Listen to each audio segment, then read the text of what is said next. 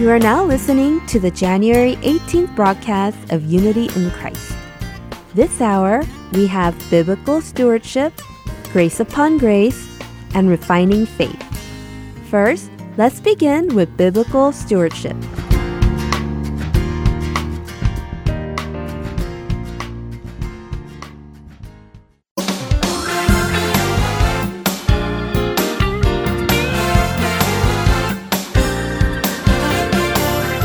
Hello, everyone. It's Brian Winston from Biblical Stewardship. Last time, we looked into Luke chapter 19, verses 12 through 15, and learned about what Jesus wanted to tell his disciples through the parable. Now, Jesus will enter Jerusalem to do his final ministry and leave. The disciples were expecting God's kingdom to come and for Jesus to ascend as the new king of the Jews. However, Jesus told them that the time has not yet come and that it will take a while. Now, during that time, he told his disciples to do his work, and this was told through the parable. What did Jesus want his disciples to do? While Jesus would be away to receive his kingship, he entrusted minas to them. Through the minas, he wanted them to look for the lost and save them, which was the purpose of why Jesus came to this earth. Jesus wanted them to do this ministry until he returned. Jesus' parable didn't just apply to the disciples of that time, but to all of Jesus' disciples living here on earth until his return. This means it applies to you and me. Therefore, the business we have to do here on earth is the business the Lord entrusted us with, which is to save the lost souls. Last time, at the end of the session, I recommended for you to read Luke chapter 9, verses 16 through 25 to see what happened to a person who managed the business well and the person who didn't manage it well. Were you able to find the answer? Should we look at it together? Let's read Luke chapter 19, verses 6 through 25 together. The first appeared, saying, Master, your mina has made ten minas more. And he said to him, Well done, good slave. Because you have been faithful in a very little thing, you are to be an authority over ten cities. The second came, saying, Your mina master has made five minas. And he said to him also, And you are to be over five cities. Another came, saying, Master, here is your mina, which I kept away in a handkerchief, for I was afraid of you because you are an exacting man. You take up what you did not lay down, and reap what you did not sow. He said to him, By your own words I will judge you, you worthless slave. Did you know that I am an exacting man, taking up what I did not lay down, and reaping what I did not sow? Then why did you not put my money in the bank, and having come, I would have collected it with interest.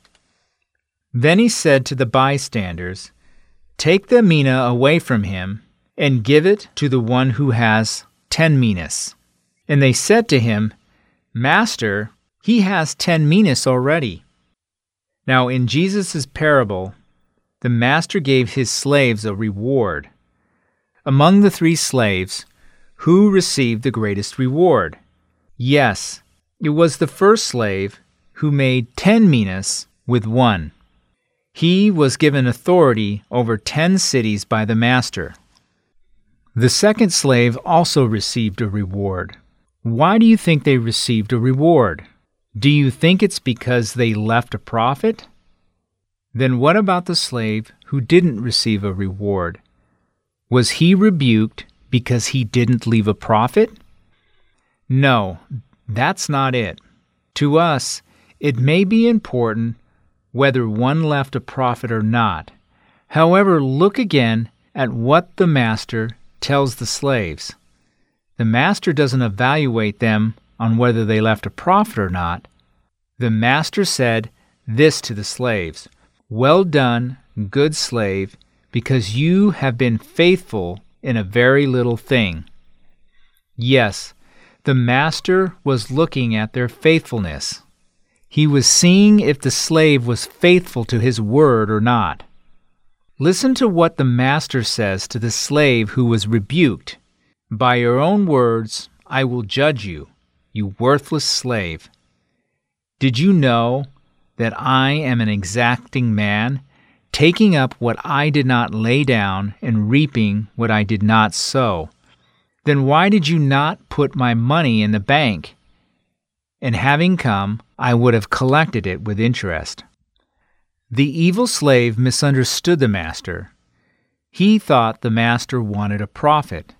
The slave was afraid that he would get punished and the master would get angry if he misused the minas or made a loss with the minas he was entrusted with.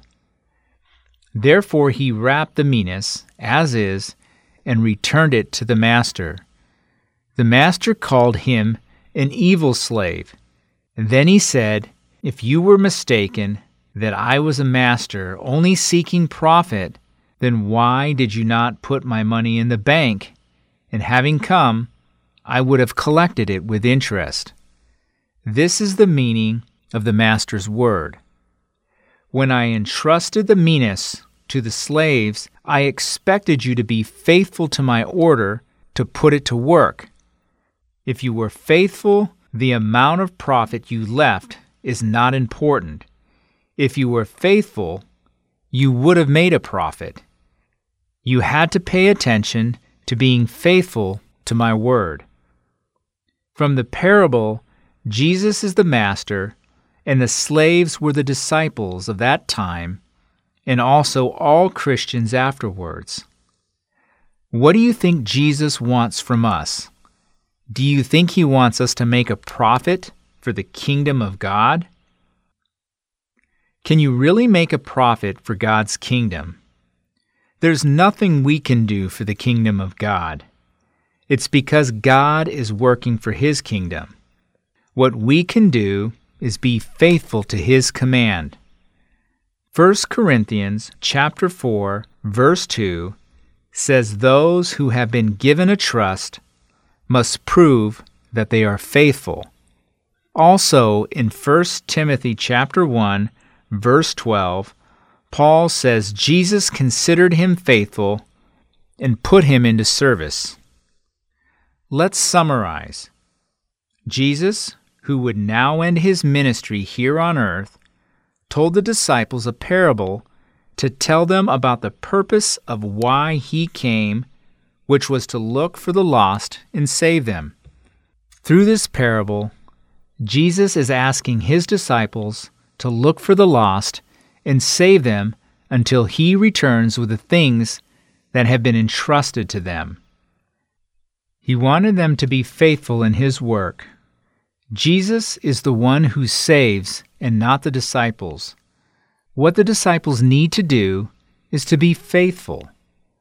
Whether they leave five minas or ten minas, the important thing is to be faithful. When one is faithful, there will be a remnant the unfaithful slave who didn't use the minas that was entrusted to him got rebuked, and the minas was taken away. If you understood Jesus' parable, then I have a question for you. Where and how are you using your possessions, such as money and wealth? Do you think you are responsible for using your entrusted money and wealth well? As we confessed from the first session, if God gave us everything we have, then as ones who have been entrusted with these things, what do you think you should be faithful in? If you are faithful, what do you think will happen when Jesus returns or when we leave this world to go and meet him? If you are not faithful, what do you think will happen then? We already know the answer from the parable in Luke chapter 19. Do not think that Jesus' word doesn't relate to you. Jesus' word must be applied to each and every one of us. How obsessed are we with the things of the world? We say that everything comes from God, but there are times when we think that our intelligence, ability, and effort made us earn, gain, and accumulate things. However, we are only stewards who manage the things God had intended to give us. Whether we're rich or poor, we have the duty to explain to God what we did in this world with the things we have. The Bible says that all of us will stand before Christ's judgment one day. At that time, we will explain the works we did. We will receive the calling to explain what we did with the life, ability, wealth, and time that was given to us. Our only opportunity to serve God is right now, living here on earth. Afterwards, we will not have that opportunity. We won't have time or money in heaven. Most of all, there won't be lost souls to find and lead. Therefore, we won't have the opportunity to serve the Lord when we go to heaven. I hope this important truth will awaken you. I hope your spiritual eyes will open and you will know that our Savior wants you to be faithful here on earth. What we do here on earth will determine our eternal reward and punishment. As we end biblical stewardship, I would like to read Revelation chapter 22, verse 12. Behold, I am coming quickly, and my reward is with me, to render to every man according to what he has done. I'll see you next week on Biblical Stewardship. Goodbye.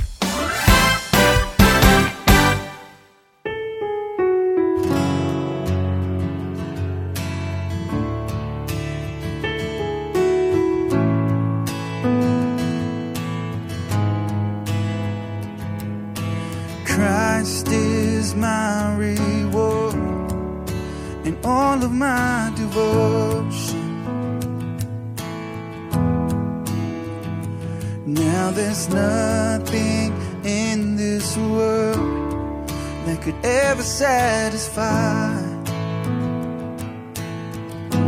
Through every trial, my soul will sing, no turning back. I've been set free. Christ is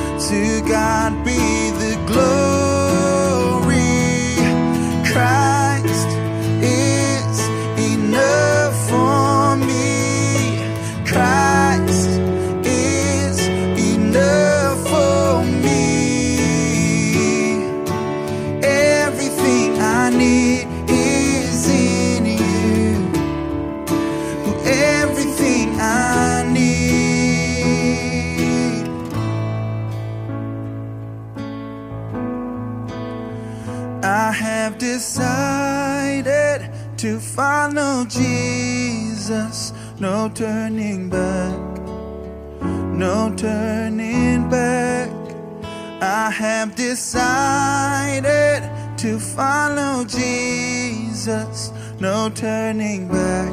no turning back. The cross before me, the world behind me, no turning back, no turning back. The cross before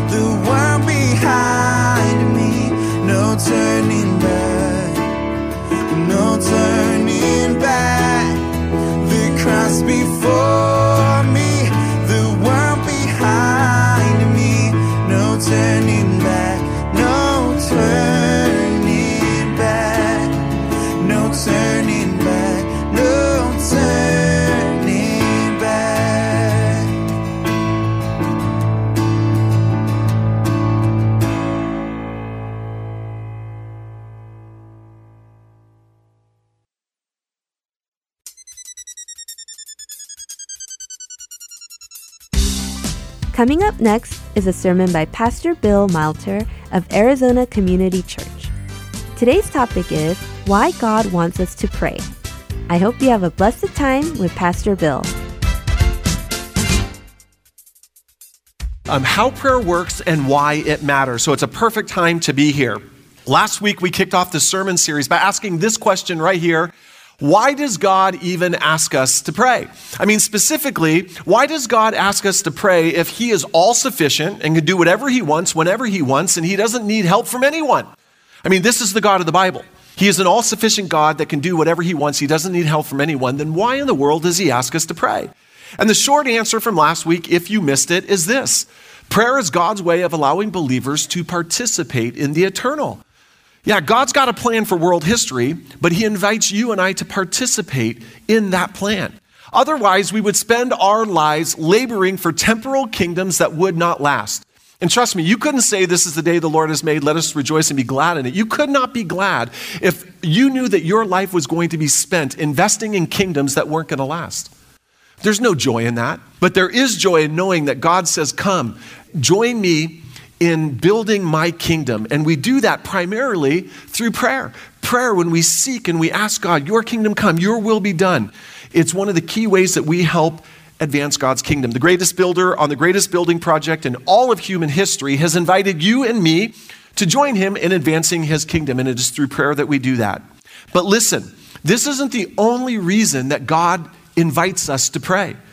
There are other important reasons why God wants us to be a praying people.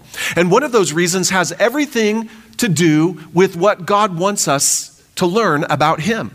That's right, God wants you and I to grow in our understanding of Him. And there's a lot of ways that we can grow in our understanding of God, but one of the primary ways that we will grow in our understanding of God is, is as we seek Him in prayer. As we seek Him in prayer. So let me tell you what I'm talking about here. Matthew 6 8 says this For your Father knows what you need before you ask Him. That's a great verse, isn't it? That's a reassuring verse. It is a very reassuring verse. Your Father knows what you need even before you ask Him. So even before you pray, God already knows what you need. But that raises an interesting question. If God already knows what we need even before we ask Him, then why doesn't He just give it to us without us asking Him? I mean, it sounds such mo- so much more simple, right? Let's streamline this process. Why didn't God streamline this process? God, just give me what I need. Even before I know that I need it, you know that I need it, so just give it to me. The answer to this question, folks, can only be understood when we realize what God wants to do in us.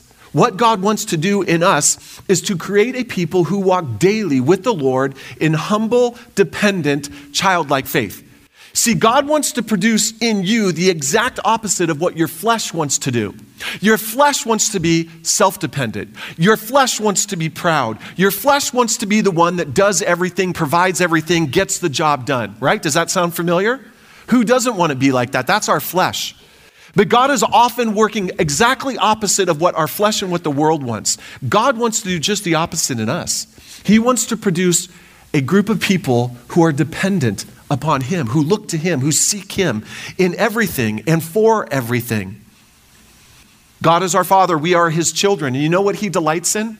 He delights when you and I seek Him for our daily needs for our every need. That is why when the disciples first came to Jesus and said, Teach us to pray, one of the very first things he taught them to pray was this Give us our day, give us this day our daily bread. Listen, God could meet your every need every day without you being involved in any way. That's the truth of the matter. This is the God we follow. God could meet your every need every day without you being involved in any way. But He chooses not to do that. He doesn't need your prayers to meet your needs but He chooses to meet your needs through your prayers. Because in so doing, we learn something really incredible about the Lord. You know what we learn about the Lord? We learn that He is, say it with me, trustworthy. He is trustworthy. He is trustworthy. And it is a beautiful thing when a believer grows in his or her trust of the Lord. How many of you have ever seen a new believer when somebody literally is birthed into the Christian faith and they're alive and God is doing work in their life, and every step they take, it's like, oh my gosh, God is trustworthy. God is trust. They're just growing and understanding that this God that just saved them is trustworthy. Jeremiah 17, 7 says this Blessed is the man who trusts in the Lord, whose trust is in the Lord. It's an incredible verse, folks. Blessed is the man and woman who understands that God can be trusted at all times and in all ways. And folks, this is one of the key reasons you pray because you will be blessed as your trust in God deepens, as God moves in response to your prayers. There have been so many times in my lives where in my life where I've sought God in prayer and he has come through and each time my faith is deepened and strengthened. Sadly, Many Christians only seek God in prayer as a, you ready? As a last resort. We've all done this, right? Last resort prayers. I know you do this. You know why? Because I do it all the time. And if I do it, I know you do it. So don't judge me. I know what you're all thinking. How many of you have ever done a last resort prayer? And you don't even do it intentionally, do you? You just get going on a project, you get going on something, you got something going on in your life, and you get to it. You get busy, but before you know it, you realize, I haven't lifted this to the Lord. I haven't prayed to the Lord. And when everything kind of is running its course and nothing's getting done, you're like, oh my gosh, I better pray about this. And so, as a last resort, we go to the Lord and we lift to Him the things that we need. You know what happens when you seek God as a last resort? You know. What happens when you seek God as a last resort is you lose and I lose. We lose on a thousand different levels, but perhaps one of the biggest ways in which you and I lose is that we don't get the blessing that comes from trusting God. Blessed is the man and woman who trusts in the Lord, whose trust is the Lord. That's incredible. It's one of the greatest promises in the Bible. There is a blessing that comes from those who trust in God. Listen, folks, there is not a blessing that comes from trusting in this world or in the government or in your finances or in your pension or in your family or in a loved one. There is a blessing, a special blessing, however, that comes from the man or woman who trusts in the Lord. You miss the blessing that comes when you go to the Lord as a last resort. You miss the blessing that comes from God providing for you in His way and according to His will and according to His good timing. Again, our flesh wants just the opposite. We want things our way and according to our will and according to our timing, right? God, give me what I want. Give it to me now. Hurry. No, there's no blessing in that, but the blessing comes when we seek God in prayer and we wait upon Him and we trust that He will provide what it is we need when we need it. By the way, do you remember how God fed the Israelites as they wandered in the wilderness for 40 years? Remember how He fed them? What did He feed them with? He fed them with manna, right? And I'm confident one of the very first things they did when they got that manna was made manna bread. right? They didn't have bananas, so they would have made banana bread. So they made banana bread. I'm sorry, Christian jokes are hard to come by. So when I got one, I got to use it. You'll have to forgive me. But here's what's interesting about what God told them to do. Listen to this. Then the Lord said to Moses, Behold, I'm about to rain bread from heaven for you, and the people shall go out and gather a day's portion every day. Now, let me ask you a question. Why did God only want them to connect, collect enough bread for one day? Yeah. I mean, he, he could have said collect enough for two days or a week or a month or a year. But God didn't do that. He says just collect enough bread for one day. Why? That he may test them. He wanted to see if they would be a humble, dependent people that came to him on a daily basis, looking to God to provide for them, looking and growing in their understanding that God is trustworthy. If he provided bread today, he'll provide bread tomorrow. God is trustworthy. This is what he wanted them to know. And, folks, that is the very same thing that God wants to produce in you and me. He wants to produce a humble, dependent people that come to God daily, every day in prayer, saying, God, give us this day our daily bread. And realizing that God is just as faithful and just as trustworthy as he was, as he is today, as he was yesterday. God is trustworthy. And he wants you to know that, and he wants me to know that. Listen, I can be told that God is trustworthy, and I can read about God being trustworthy, but it is an entirely different thing when you experience that for yourself. Wouldn't you agree? Each of us have stories in our lives, testimonies in our lives where we have sought God in prayer, lifting to Him our needs for the day, and He met those needs, and we knew right then and there God is trustworthy. I can trust Him each and every day. Just like I trusted him yesterday, I can trust him today, and I will trust him again tomorrow. See, this is why God wants you to pray. One of the big reasons he wants you to pray is so that you know that he can be trusted. But listen, God's trustworthiness isn't the only attribute that we come to appreciate more and more as we seek God in prayer. Let me show you what I'm talking about. Let me take you to another verse. This is what this verse says Matthew 7 Ask, and it will be given to you. Seek, and you will find. Knock, and it will be open to you. For everyone who asks receives, and the one who seeks finds, and to the one who knocks it will be opened. Or which of you, if his son asks for bread, give us this day our daily bread, will give him a stone? Or if he asks for a fish, will give him a serpent? If you then, who are evil, know how to give good gifts to your children, how much more? Will your Father who is in heaven give good things to those who ask him? So, as you seek God in prayer, as I seek God in prayer, and we ask him to meet our needs, we discover something incredible about him. Not only is he incredibly trustworthy, but we also learn of his incredible, say it with me, goodness. He's trustworthy and he's good. That's the whole point of Matthew chapter 7. If fallen sinful men know how to give good gifts to their children, how much more will our Father in heaven give good gifts to those who ask Him? God is good all the time. And all the time, God is good. It's exactly what James talks about, by the way. James was a half brother of Jesus, and he said this Every good gift and every perfect gift is from above, coming down from the Father of lights, with whom there is no variation or shadow due to change. Listen, we all, again, just as with God's trustworthiness, we all have testimonies of when we have sought God in prayer and we've listed, lifted to Him our prayer requests and we waited upon Him and God met those needs. And we found ourselves in that moment saying, God, you are good. You are good. See, this is one of the reasons that God wants us to pray. He wants us to know that He is trustworthy. He doesn't want you to just read about it. He doesn't want you to just hear the testimonies of other people proclaiming his goodness and his trustworthiness. He wants you to know it for yourself. And one of the primary ways you are going to know it for yourself is as you seek God in prayer. Psalm 34 8 says this Oh, taste and see that the Lord is good. Let me ask you a question How do you taste the Lord? I want to know. Let me tell you. Let me tell you one way that you taste the Lord. You taste the Lord through prayer.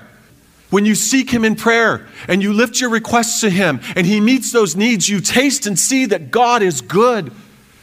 God, as I seek you and as I lift my requests to you and you meet those needs according to your will and according to your way and according to your timing, I know this about you, God. You are good. Charles Spurgeon was quoted as saying, To pray is to enter the treasure house of God and to gather riches out of an inexhaustible storehouse.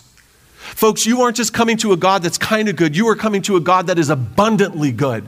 And it is His desire to shower His children with good gifts. And don't get me wrong, I'm not portraying God as a vending machine in the sky, just ready to give you whatever you want. Psalm 34, verse 6, I think it is. It was one of the very first verses I learned. It says, Take delight in the Lord, and he will give you the desires of your heart. Take delight in the Lord. As you delight yourself in the Lord, you are going to lift prayer requests to the Lord that are pleasing to the Lord, and he is going to give you the desires of your heart. And folks, he is drawing from an inexhaustible storehouse because God himself is an inexhaustible storehouse. Amen? God delights in providing for his children. It is one of the ways that he displays his goodness to you. So, if I can ask you a question, when was the last time you experienced the goodness of God in your own life? Or are all the stories of God's goodness that you're hearing other people's stories? Folks, those stories can be your stories if you seek Him in prayer. He bids you, Come, seek me, knock. Seek, knock, and I will, I will be there and I will give good gifts out of the abundance of who I am. But here's the deal if we never seek Him, or never ask of Him, or never wait upon Him, we miss out on the goodness that comes from Him. God's goodness, by the way, is an attribute that is talked about often in Scripture. 1 Chronicles 16 34 says, Oh, give thanks to the Lord. Say it with me. For he is good. His steadfast love endures forever. Psalm 25 8, good and upright is the Lord. Psalm 145 says this On the glorious splendor of your majesty, and on your wondrous works I will meditate. They shall speak of the might of your awesome deeds, and I will declare your greatness. They shall pour forth the fame of your abundant goodness, not just some goodness, abundant goodness. And perhaps you're here today and you're struggling. Is God really good? Because I don't feel like God's all that good to me or has been all that good to me. God's not just good to you, His goodness is described with the word abundant. It is abundant goodness that we get to come and tap into as Christians when we seek Him in prayer. They shall pour forth the fame of your abundant goodness and shall sing uh, and, and sing aloud of your righteousness. And then just a few verses later, it says, The Lord is good to all, and his mercy is over all that he has made. You know what's interesting about this verse right here? The Lord is good to all. That means he is good to believers and non believers. He is. God causes his sun to shine on the, the righteous and the unrighteous, right? And he causes his rain to fall on the just and the unjust. God is good to all. Just by being born into this world, you get to experience God's goodness. But the true depths of God's goodness can only be known by believers as they seek him in prayer. You have access to experience something about God that the rest of the world can't. The rest of the world knows of His goodness, but you can experience it on a much deeper level. His abundant goodness is yours if you'll seek Him in prayer. By the way, after God had miraculously brought the Israelites back from their Babylonian captivity, remember Jeremiah said, You're going to go off into captivity for 70 years. And then after 70 years, God will bring you back. God brought the Israelites back after their 70 year captivity in the Old Testament in Babylon. And you want to know what the very first thing the Israelites said and did when they got back? Here's what it says. Look at what it says. And they sang responsively, praising and giving thanks to the Lord. Quote, for he is good. He is good, and his steadfast love endures forever toward Israel. And all the people shouted with a great shout when they praised the Lord because the foundation of the house of the Lord was laid. But as I stated, when it comes to God's trustworthiness, if we never seek Him or ask of Him or wait upon Him, we miss out on the goodness that comes from Him. God is trustworthy and He is good and He wants you to know it. He wants you to know it. He doesn't want you to just read about it. He doesn't want you to hear the testimonies of other people. He wants you to experience that for yourself. But, folks, you must seek Him. You must come to Him. You must pursue Him and run after Him. And you do this as you seek the Lord in prayer.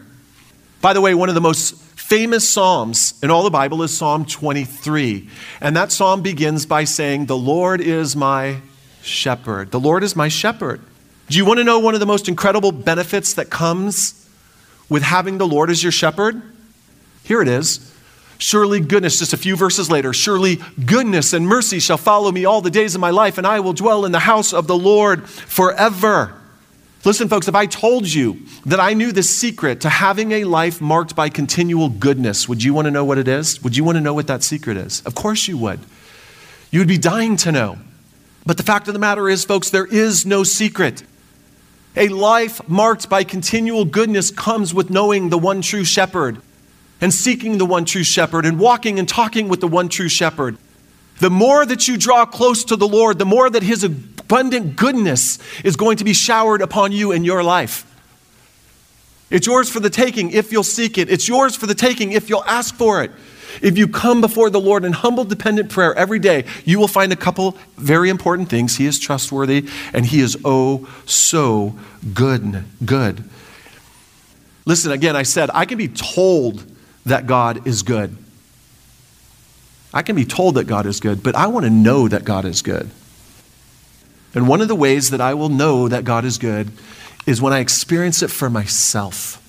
But, folks, if I do not take God upon that offer to seek and to knock and to pursue and to pray, to come boldly before His throne of grace with confidence, then I don't get to know that He is trustworthy. I don't get to know His goodness. Other people will tell me about it. I will read about it. It's all over the pages of the Bible. But listen, I don't want just that. I want to know it for myself. Now, time does not permit me from talking about all the different attributes of God that we will experience as we seek Him in prayer, when we are faithful in seeking Him in prayer. But there is one more really important characteristic of, characteristic of God that I got to mention this morning because it's just that important. And this might be the one characteristic that everyone in this room needs the most. Listen, if you are going to seek God in consistent prayer for no other reason than to experience this particular attribute, I would not blame you. You want to know what that attribute is? It's right here. Do not be anxious about anything, but in everything, by prayer and supplication with thanksgiving, let your requests be made known to God. And the peace of God, which surpasses all understanding, will guard your hearts and your minds in Christ Jesus. Our God is trustworthy. Our God is good. And our God is also, to, when we talk about who our God is, He is a God of peace. He is a God of peace. This, without a doubt, is one of the greatest benefits in all the Bible associated with being a person of prayer. There are many benefits that come with being a person of prayer. Blessed is the man who trusts in the Lord, whose trust is in the Lord. Why does God ask you to pray? So that you seek Him and you trust Him and you're blessed in that. That's a wonderful promise.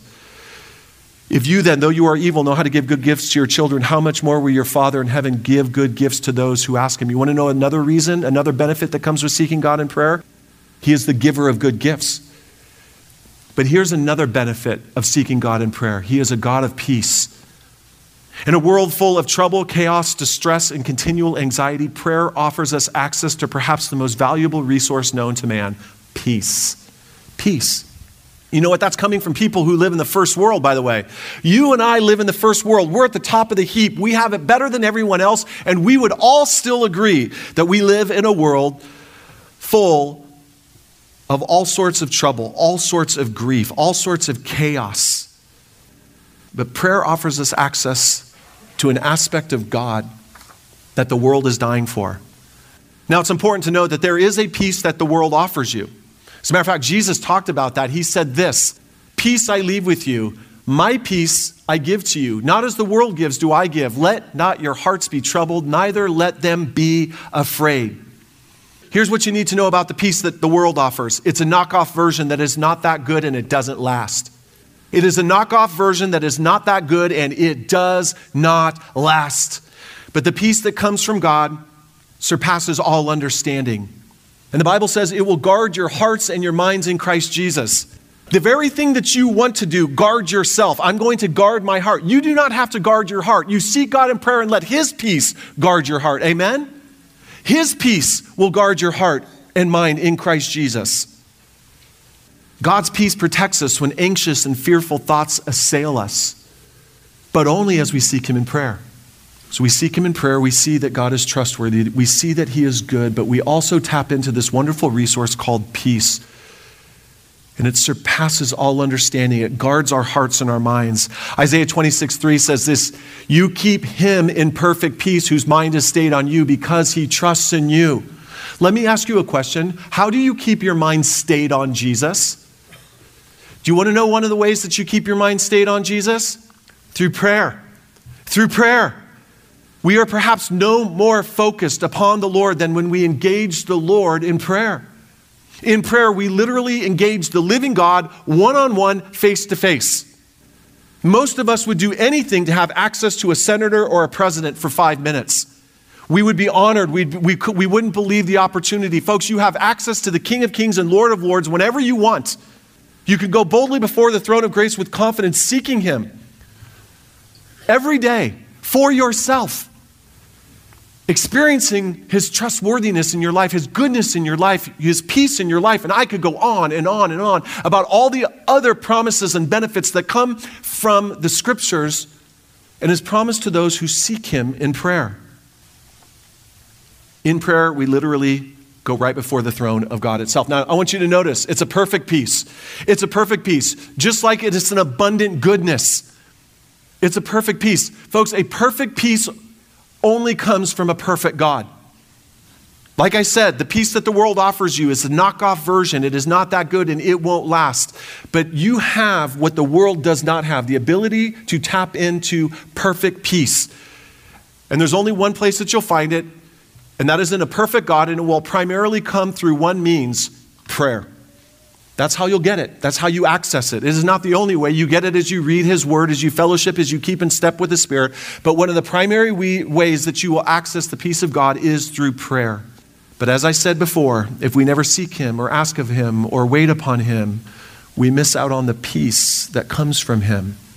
Life is too short to miss out on that peace. Wouldn't you agree? Life is just way too short to miss out on that.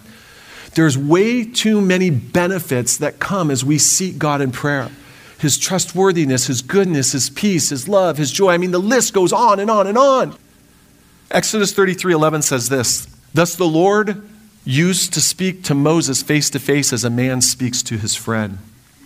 You know, we read a verse like this, and you know what we think? We think, I would do anything to be in Moses' shoes to where I could literally go before God and speak to him as one speaks to a friend. Guess what? The access that Moses had to God under the old covenant is the same access that you and I have under the new covenant. Check that. The access that you and I have under the new covenant is greater than even what this verse says. You have greater access to God than Moses ever did. Moses had to seek God at specific times and specific places. You and I can come before the throne of God whenever we want, seeking the God who created the universe, tapping into his wonderful attributes. And by the way, we don't just seek God for the gifts that He gives, He gives good gifts, but we tap into God because we experience His goodness and His trustworthiness and His peace. If the gifts that God gives are good, how much greater is the one who gives the gifts? So we seek God because He is God. We want to experience God for ourselves. And folks, we're only going to experience God in that way when we are faithful in seeking Him in prayer. The days of listening to other people's testimonies about God's trustworthiness, goodness, and peace, and so on, need to be over. Those testimonies need to be my testimonies. The wise man, the wise woman understands that prayer is a glorious gift from God to his children, a gift that literally opens up the doors of heaven and ushers us into the presence of God himself. So, if I may be so bold, if I can finish with a question today, are you ready to experience firsthand more of God's presence as you seek him in prayer this week? Are you ready to make that commitment to say, Lord, I'm going to seek you. I'm going to seek your face. As one talks to a friend, Father, I'm going to come in your presence and I'm going to seek you. I got news for you. When you do, you will be blessed. I got news for you. When you do, you will know that God is good. I got news for you. You're going to tap into a perfect peace that you cannot find anywhere in the world. And this is just the tip of the iceberg of, for what you will experience when you seek God in prayer. Amen? Let's pray. Father in heaven, we come before you this day. And God, we are reminded that you could take care of us and meet our every need every day without us being involved. But Lord, it is your desire that we be a people who seek you. so that we may know more about you. Father, we come before you this day seeking you. And I pray, God, that this week as they seek you in prayer, that they would know that you can be trusted at all times and in all ways. And Father, I pray that they would be blessed as they grow in this knowledge. There are others in here, Father, who need, who need to know of your goodness this week. God, I pray that you, God, would shower your abundant goodness on those who need it. And God, there are many in here who need to know of your peace this week. God, we come before you seeking you that we may know you more. In the quietness of your heart, just spend a moment in private prayer. Seek God. Talk to Him as you talk to a friend.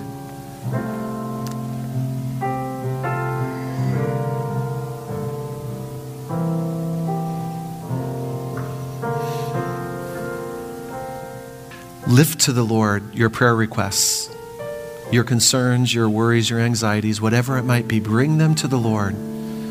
Lay them at His feet.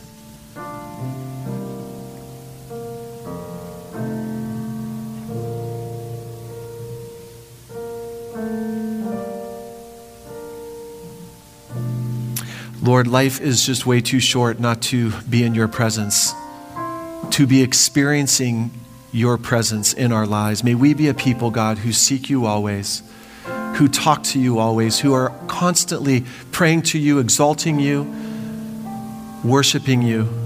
May we be a people, Father, at the end of our lives that can be said that we were a people of prayer.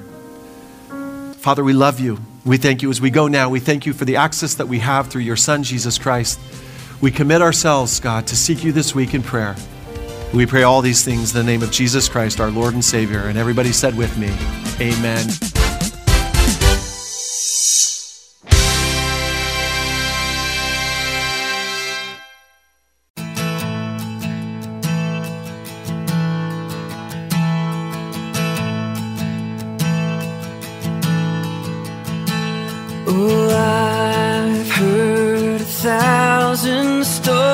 Stories of what they think you're like, but I've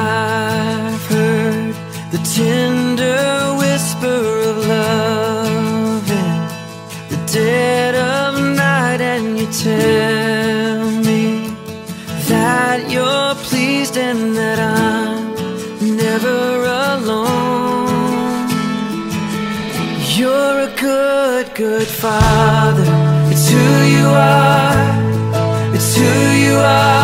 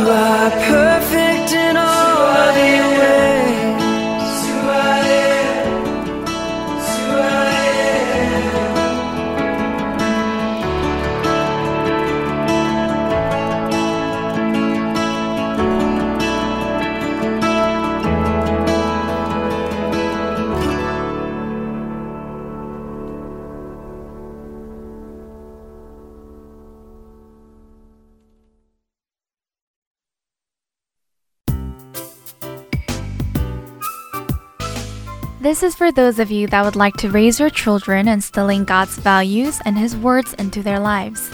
Heart and Soul Gospel Ministries can send you CDs of our children's program. The program includes Let's Read the Bible, Praise Time, Pray Time, and Story Time. If any of you are interested in the program, please contact the office or email us to receive the CD. I hope that this program can spread out through our English speaking children. Our office number is 602 866 8999. And email address is heartandsoul.org at gmail.com.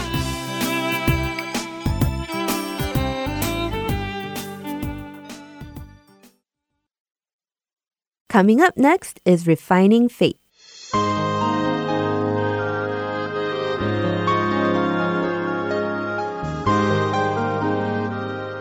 Hello, Heart and Soul Gospel Ministry listeners. It's a Sharon Lee from Refining Faith. Have you heard of a wilderness school? I often hear that each of us must go through a period of time in the wilderness, that believers must graduate from the wilderness school to become a stronger believer. There are times in our Christian life after we have accepted Jesus as our Savior and try to live as God's children where we must walk through a time in the wilderness. Some people have gone through their time in the wilderness school long and hard. They are the people of Israel in the book of Exodus. They had to live in the wilderness for 40 years and go through God's training. The people of Israel were saved during the Passover judgment, were released from the captivity, and came out of Egypt by the grace of God. But what caused them to go through the training in the wilderness? Let's start by looking at their characters.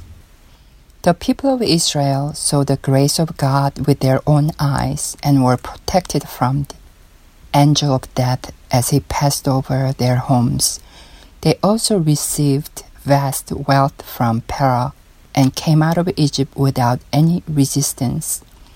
In Exodus 13, verses 21 and 22, God said to the people of Israel who were freed from the captivity of Egypt by his power that he will go before them and lead them in a pillar of cloud by day and a pillar of fire by night. What do you think the people of Israel felt like? Wouldn't you think that they felt like they owned the world? Don't you think their faith in God would have become stronger since they were being led under his protection to the land that he promised to their ancestor Abraham long ago? without having to put up with any fights and being freed from the place where they lived as slaves for many generations. But it seems like their faith was not as strong as we expected. In Exodus 14, they saw Egyptian soldiers who were chasing them. They blamed Moses and said in the later half of Exodus 14:12 that for it would have been better for us to serve the Egyptians than to die in the wilderness. Despite having experienced the awesome grace and power of God, when they saw the Egyptian soldiers who followed them, they became terrified and blamed Moses for making the situation worse. They were saying their past way of life was much better. Because that was how their character was, God needed to train them to rely, trust, and follow completely Him and only Him. Instead of punishing the people of Israel who resented Him, God revealed that He's their salvation through the miracle of parting the Red Sea, saving them once again and by destroying the Egyptian soldiers. That's how they arrived at the wilderness, and God trained each and every one of them he made them thirsty first. We all know that it is very hot in the desert. The people of Israel went into the wilderness of Shur. They walked for three days there, but couldn't find any water. And the only water they found was undrinkable. How do you think they reacted when they found out that the water was bitter and was not drinkable? Perhaps it is in situations like this when our true personalities are revealed. There may have been some who threw water balls on the ground out of anger and some who cursed. There also must have been many people who resented Moses. Even though the people of Israel resented Moses, God gave Moses instructions so they could drink the water. And in latter half of the verse 25 and verse 26 from the book of Exodus chapter 15 we read, there he made for them a statute and regulations, and there he tested them. And he said, If you will give earnest heed to the voice of the Lord your God, and do what is right in his sight, and give ear to his commandments, and keep all his statutes, I will put none of the diseases on you which I have put on the Egyptians. For I, the Lord, am your healer. God said He tested them. He tested them to be obedient, be righteous, listen to His commandments, and keep His statutes. Here, the word test is nisa in Hebrew, which means to test or to prove. Afterward, God even made the people of Israel go hungry. It was to test whether they would obey the law or not, as said in Exodus chapter 16, verse 4. But in verse 3, it says the hungry people of Israel longed for the times when they were sitting next to a meat kiln in the land of Egypt and when they were full with the bread. And here again, the Hebrew word nisa is used. Why do you think God tested them? Why do you think God had to train his own people of Israel again with his hands? Those who had suffered as slaves in Egypt. God told us the reason for that in the book of Deuteronomy, chapter 8, verses 2 through 6. You shall remember all the way which the Lord your God has led you in the wilderness these forty years, that he might humble you, testing you, to know what was in your heart, whether you would keep his commandments or not. He humbled you and let you be hungry and fed you with the manna which you did not know, nor did your fathers know, that he might make you understand that man does not live by bread alone, but man lives by everything that proceeds out of the mouth of the Lord. Your clothing did not wear out on you, nor did your foot swell these forty years. Thus, you are to know in your heart that the Lord your God was disciplining you, just as man disciplines his son. Therefore, you shall keep the commandments of the Lord your God, to walk in his ways and to fear him. God tested the people of Israel to see if they were keeping his commandments, and he made them thirsty and hungry to teach them that they had to live by his words, not by bread alone or their own way of thinking. They were disciplined in such a way so they would keep the commandments of God, Jehovah, follow his way, and fear him. These are the virtues that the people of God's kingdom must have. We have a time in the wilderness that is slated for each of us. Our safety and peace can be broken. We can become thirsty. We can become hungry. And the plans we make can fail miserably. A lot of things can happen in our lives, but we must realize each time these things happen, He is allowing them to happen so that we do not live on bread alone, depending on our own wisdom, but we keep His commandments, follow His way, and fear Him. By doing so, we'll be trained not to see the situations or the environments any other way, but only see Him. God will surely shape His people in such way. He didn't even spare His Son to make us His children. We must remember that our Lord, who always gives us grace no matter the situation, to trust in Him and persevere. Until next time, God bless you all.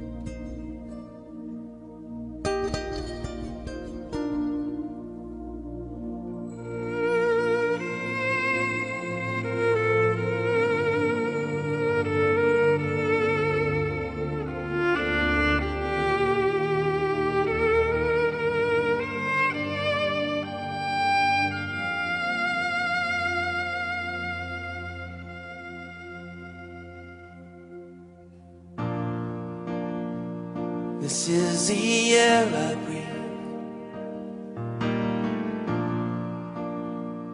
This is the air I breathe.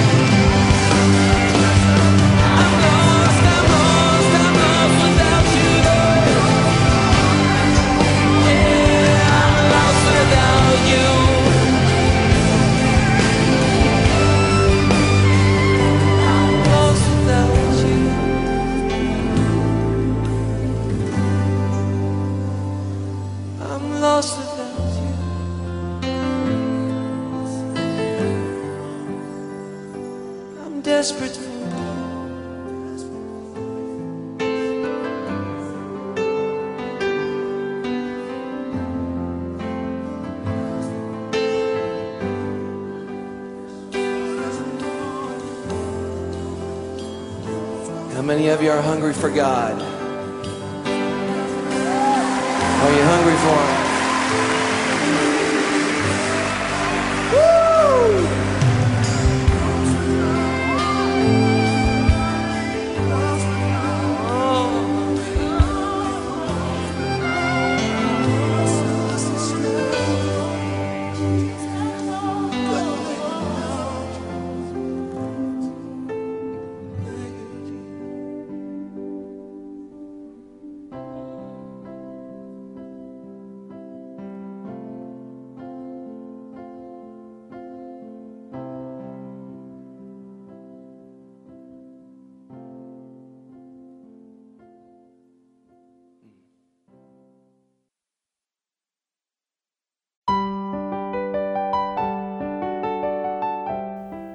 We are now ending our Unity in Christ broadcast.